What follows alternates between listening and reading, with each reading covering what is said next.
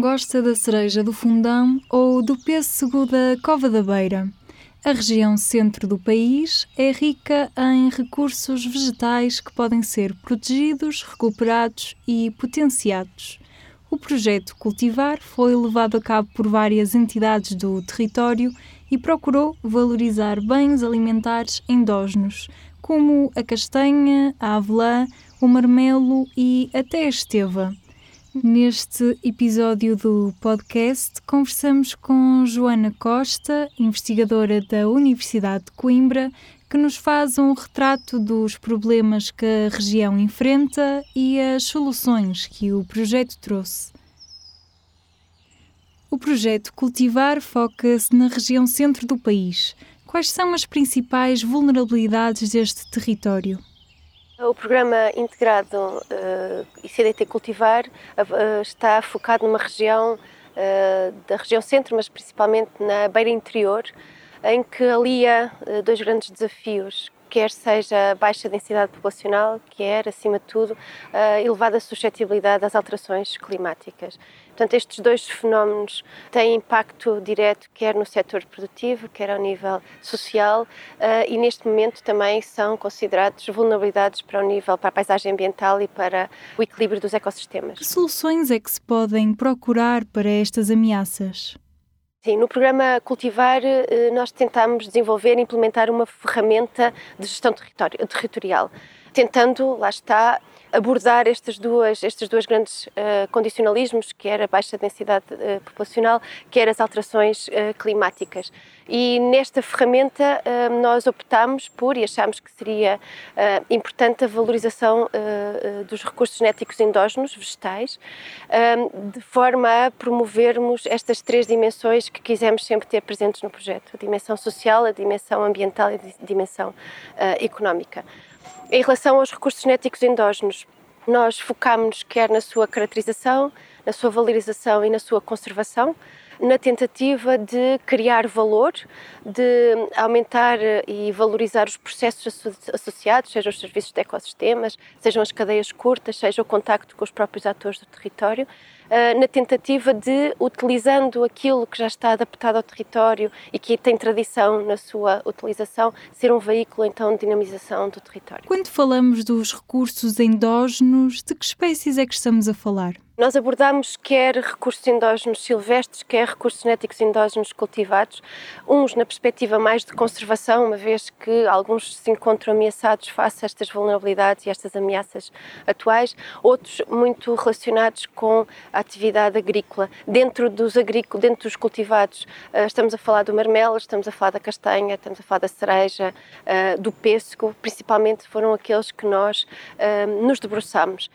A região que nós trabalhamos representa aproximadamente sessenta por cento da produção de cereja um, no contexto nacional. Tem uh, ultimamente surgido áreas, vastas áreas de amendoal, que não era tradicional uh, na região. Portanto, nós tentámos compreender como é que esta alteração do mosaico da paisagem e das culturas poderiam ou não ter impacto, quer no território, quer até a nível um, de alguns dos serviços dos ecossistemas.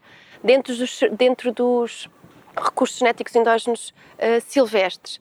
Uh, uh, abordamos uh, o asfodelos, que é uma, uma espécie em perigo, e, acima de tudo, a esteva, tentando valorizar uh, a esteva, que é uma planta que está altamente adaptada aos condicionalismos da região, com novas formulações, como, por exemplo, alimento para gado, utilização das sementes uh, na indústria. Portanto, foram estes os principais recursos que nós trabalhamos. No âmbito dos serviços de ecossistema, o que é que pode aqui auxiliar o sistema agroalimentar?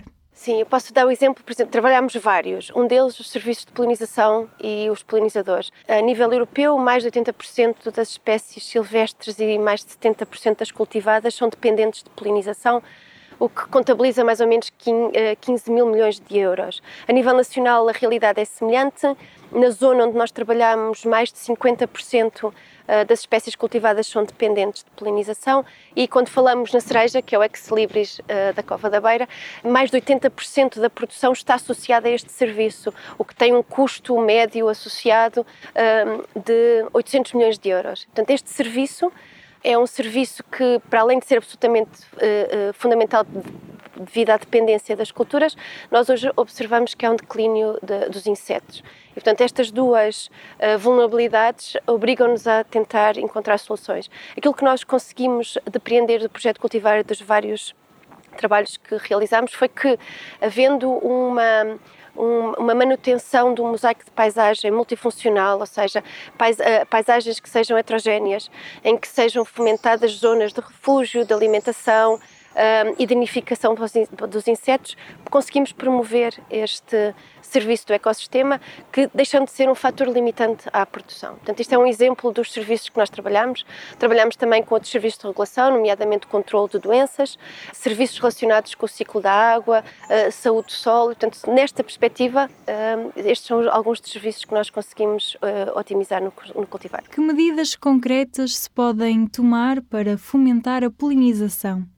Uh, acima de tudo, por exemplo, uh, uh, criação de bordaduras multifuncionais com recursos florísticos que permitam a alimentação, zonas de quebra de paisagem contínua nestes mosaicos, de forma que eles possam ter zonas de nidificação. Portanto, voltar um bocadinho àquilo que era o nosso sistema agroflorestal, uh, em que havia quebras de paisagem e diversificação uh, nos recursos. Essas são as medidas que hoje uh, se preconizam para promover esta regulação, este serviço de regulação. Quais é que foram os principais insetos polinizadores que identificaram e como é que os estudaram? Sim, foi um levantamento muito exaustivo. Foram identificadas mais de trezentas e cinquenta espécies de insetos polinizadores, das quais mais de duzentas seriam abelhas selvagens, que é uma diversidade que não, está, não era conhecida na região, sendo que muitas delas foi a primeira vez que foram detectadas ali e até conseguimos, entre aspas, encontrar uma espécie nova para a ciência de abelha selvagem. Portanto, eram, eram áreas que ainda não tinham sido estudadas em termos de entomologia de polinizadores, e aquilo que percebemos é que a diversidade é imensa. Há é uma necessidade de manter esta diversidade através destas alterações da gestão da paisagem. Houve aqui a exploração de doze habitats distintos, não é? Sim, o que se fez foi, uh, houve uma caracterização da paisagem, ou seja, a paisagem, os diferentes usos, usos do solo, sejam agrícolas, florestais, e mesmo dentro destes nós conseguimos identificar subdivisões destes usos de solos, e o que foi feito foi, foi feito o mapeamento destes, da diversidade de polinizadores, da sua abundância e da forma como eles se alimentavam ou não dos recursos presentes nesses doze usos diferentes da paisagem, e foram criados mapas em que é possível relacionar essa paisagem, esse uso do solo, com a diversidade e abundância destes insetos uh, polinizadores. E a partir deste uh, trabalho, deste mapeamento, foi possível então uh, chegar a algumas medidas de gestão e de aconselhamento aos produtores. Uh, foram feitos vários workshops participativos uh, para os atores do território, de forma a que eles consigam incorporar e transferir estes resultados para as práticas de gestão, fomentando então o serviço de regulação de polinização. Como é que se concretizam todas estas vertentes do, do projeto? Para materializar o projeto e implementar, foram criados vinte e dois projetos. vinte e dois projetos que uh, agregam mais do que uma instituição e que trabalham dinâmicas complementares do território. A visão subjacente a este, uh, uh, a este projeto partia da valorização então dos recursos genéticos endógenos, mas não só do recurso em si, mas também de todos os processos que de alguma forma interferem com o recurso, sejam os serviços do ecossistema de regulação, sejam os ciclos da água, etcétera.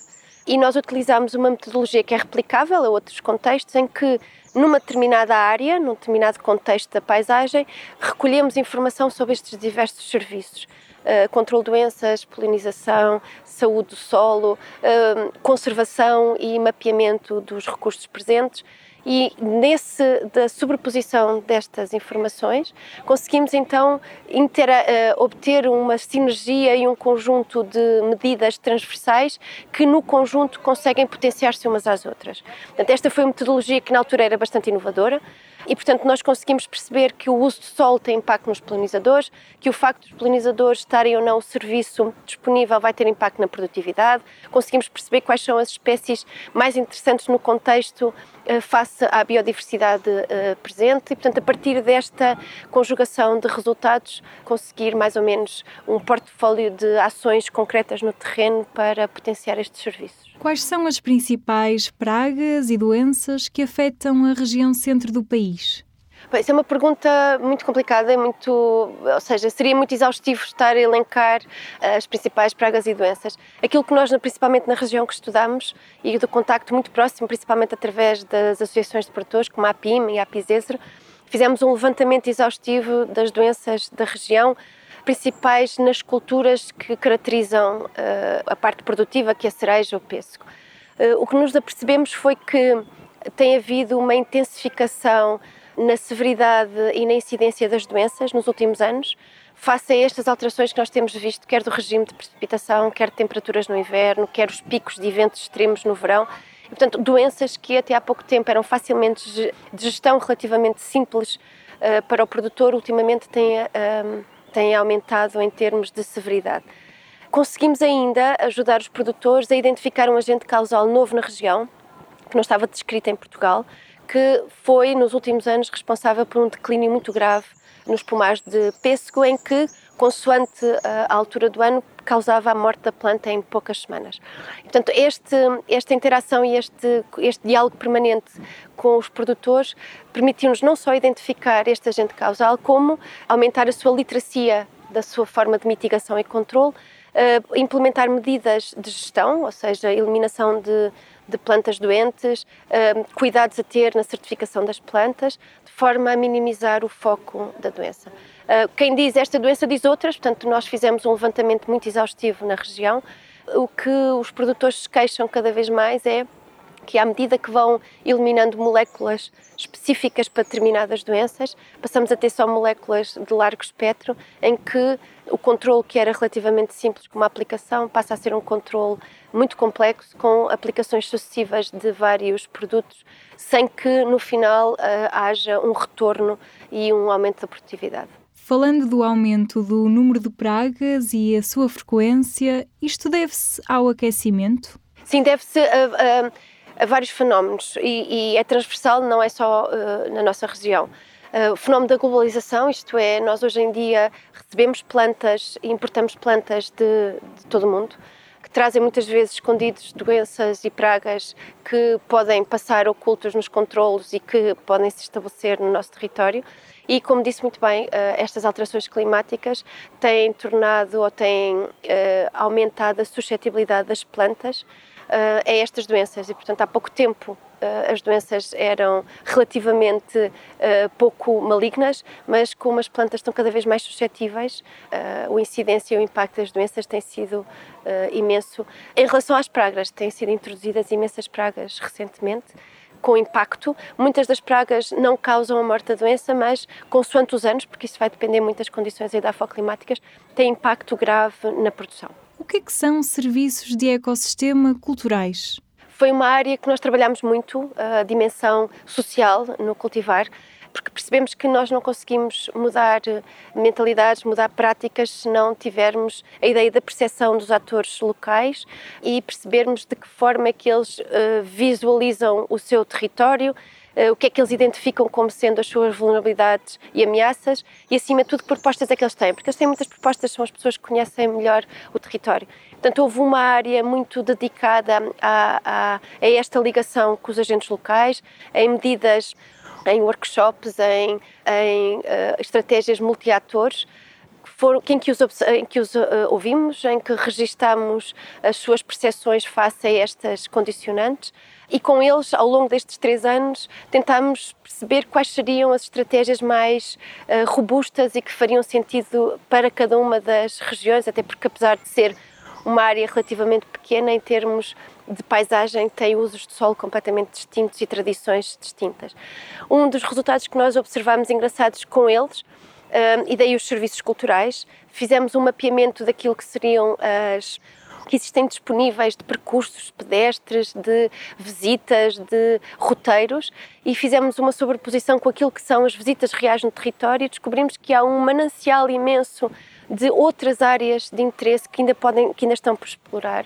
Como é óbvio, não seria no âmbito de um turismo massivo, mas de um turismo de natureza, um turismo, um turismo em que possamos valorizar estes usos da paisagem. Portanto, esta parte dos serviços culturais foram sempre integradas uh, no cultivar. Fizemos uh, caminhadas à procura de cogumelos silvestres, aprendemos com os atores locais quais eram as plantas comestíveis que hoje em dia estão a cair em desuso, uh, recolhemos algumas desses recursos genéticos para conservar e para estudar aqui na Universidade de Coimbra. Portanto, a parte cultural nós achamos que é uma ferramenta absolutamente fundamental de valorização do território. Esse diálogo com a população também é uma questão de autonomia, não é? Porque o projeto termina, mas as pessoas continuam no terreno. Sim, o Cultivar tinha três grandes objetivos. O primeiro grande objetivo era dotar os centros de competência da região de conhecimentos em áreas estratégicas com fixação de recursos humanos.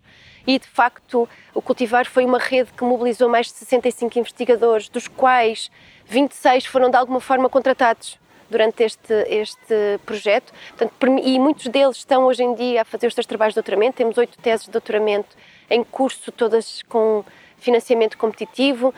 Tivemos mais de treze teses de mestrado já concluídas e, portanto, isto demonstra como as pessoas ficaram no território. Portanto, e ao ficarem nestes centros de competência e ao criarmos estas dinâmicas com os agentes, permite-nos este diálogo, que é uma rede que vai permanecer, vai perpetuar-se, ou seja, vai ficar para além do Cultivar. Para além disso, criámos um fórum consultivo onde tinham assento estes atores do terreno, sejam uh, associações, sejam cooperativas, as, uh, uh, associações de regantes, outras instituições de ensino superior da região, e neste fórum consultivo todos as, os recursos selecionados, as áreas em que trabalhamos foram escolhidas com base naquilo que era o feedback destes atores do território.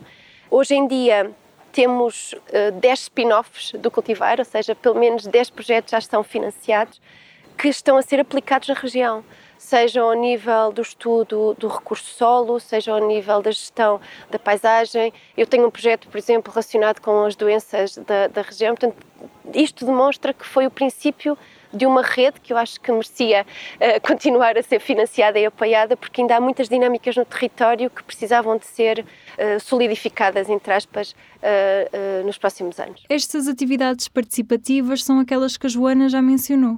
Sim, estas atividades participativas são de vários, foram de vários níveis. Nós tivemos atividades participativas no início do projeto, em reuniões, onde convidávamos os atores, consoante as áreas uh, uh, estratégicas que queríamos dinamizar, para identificar os recursos genéticos a conservar. Alguns deles nós nem sequer tínhamos conhecimento e foram os próprios atores do terreno que nos trouxeram e disseram isto é importante no nosso território, etcétera. Numa segunda fase temos atividades participativas muito ao nível cultural para perceber quais são as dinâmicas do território, de que forma é que as pessoas sentem a sua terra, como é que eles acham que deve ser a valorização, e temos resultados muito engraçados destas, destes diálogos em que eles têm absoluta certeza que o mosaico multifuncional é o que vai funcionar no território. Esta diversidade de recursos é aquilo que potencia. Eles necessitam é de competências técnicas e apoio técnico, que sentem-se muito abandonados no território. No, mais na parte final do, do projeto, fizemos um conjunto muito grande de workshops para a transferência direta para as populações daquilo que tinham sido os nossos resultados e as medidas de gestão que achamos que podem ajudar uh, ao território nestes desafios da baixa densidade, das alterações climáticas. No site referem que a integração da investigação A investigação dos S E C na tomada de decisão é pouco eficaz. Por que é que isto acontece? Porque há um desfazamento muito grande entre as, os centros de tomada de decisão e depois os atores do território. Ou seja, pelo caminho faltam estruturas intermédias em que tornem estas, um, esta comunicação e essa transferência das decisões efetivas no território. E muitas vezes o que, o que os atores sentem, e isso é patente em todos os workshops que fizemos, que há um grande, um, um, uma desconexão entre os centros de poder e decisão e a realidade do território.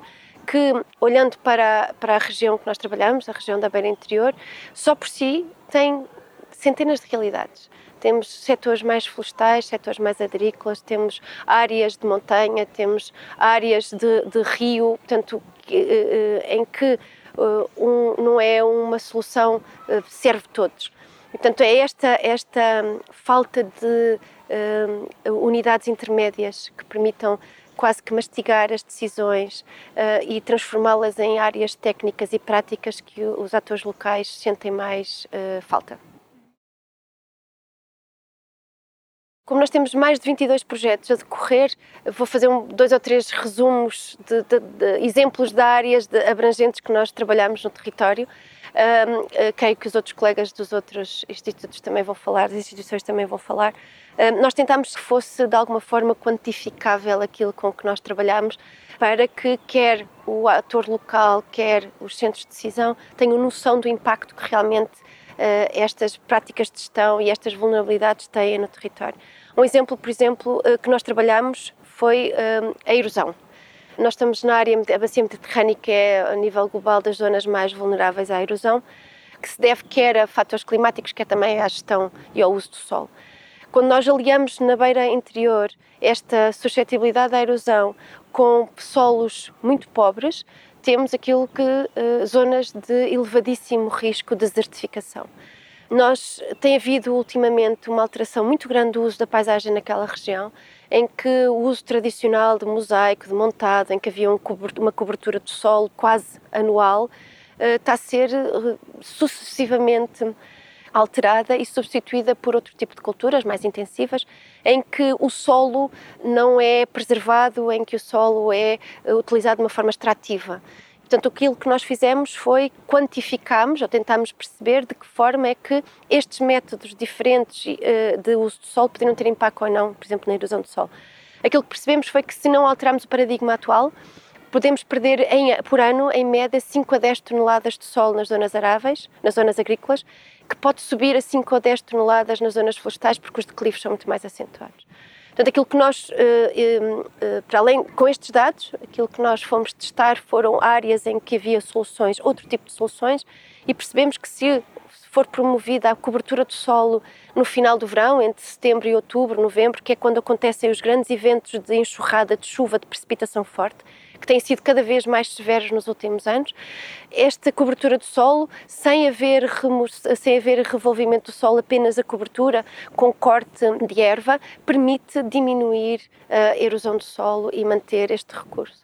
Um, e, portanto, nós temos este tipo de dados para, para o solo. Nós temos outro projeto em paralelo do solo, em que estamos a estudar a saúde do solo, que é algo absolutamente fundamental. Temos agora a missão do solo na Europa, em que nós estamos a estudar diversos níveis biológicos de atividade, seja do microbioma, seja mesofauna, macrofauna. Estamos a aliar com funcionalidade do solo, com parâmetros físico-químicos, sensorização em termos climáticos, em, num gradiente de intensificação do uso do solo, desde o antigo montado até às culturas superintensivas que se estabeleceram na região, desde culturas de sequeira, culturas irrigadas e também nas pastagens. As pastagens são áreas muito significativas naquela região. E aquilo que nós fizemos foi, criámos uma toolbox que estamos a aplicar. Vamos ter os resultados, os primeiros resultados agora durante o verão, destes dados de sequenciação e físico-químicos, que nos vai permitir encontrar os indicadores para aplicar noutros projetos, que temos vários projetos europeus agora também a, a, a começar na região, para conseguir dar aos produtores e, acima de tudo, ao poder, aos centros de poder, ferramentas para tomar decisões conscientes sobre que uso de solo querem para o seu território, que tipo de explorações é que acham que, é, que são importantes ali, qual é a sustentabilidade desta visão que agora temos para o território. Quais é que foram os principais resultados do projeto? Para além daqueles que falámos um bocadinho só da polinização, relacionados com uh, fenómenos de erosão, um, da doença, de pragas e doenças, uh, temos um repositório que nos orgulhamos uh, de conservação de recursos genéticos endógenos. Há muitas variedades cultivadas ancestrais que se estão a perder, que estão a ser substituídas por variedades comerciais. Portanto, estava a haver uma degradação da poligenética uh, de, de algumas destas variedades, principalmente de pronoideas, em que, num contacto muito próximo com os produtores, portanto, uh, os mais antigos levaram-nos às antigas produções que tinham, às zonas onde ainda havia estes remanescentes, em que nós trouxemos e, por várias metodologias de biotecnologia, conseguimos conservar. E, portanto, temos aqui este repositório que estamos a estudar, até porque pode ser um manancial de Uh, genético para melhoramentos futuros, uma vez que estas espécies são altamente uh, adaptadas uh, à região. Que entidades é que fizeram parte deste projeto? O Programa, o programa Integrado I C D T Cultivar, uh, Rede de Investigação e Inovação Agroalimentar, foi financiado pelo Centro vinte vinte, Portugal vinte vinte e pela União Europeia através do Fundo de Desenvolvimento Regional, integrando quatro parceiros da região, sendo liderada pela Universidade de Coimbra em articulação com o Centro de Apoio Tecnológico Agroalimentar de Castelo Branco, o Instituto Politécnico de Castelo Branco e o Instituto Pedro Nunes de Coimbra. Como conservar a castanha mais tempo? Que diferentes aplicações pode ter a esteva? A resposta a estas perguntas e outras está no episódio completo sobre a valorização dos recursos endógenos do centro do país, disponível na R T P Play. Voltamos na próxima semana para novo podcast Biosfera.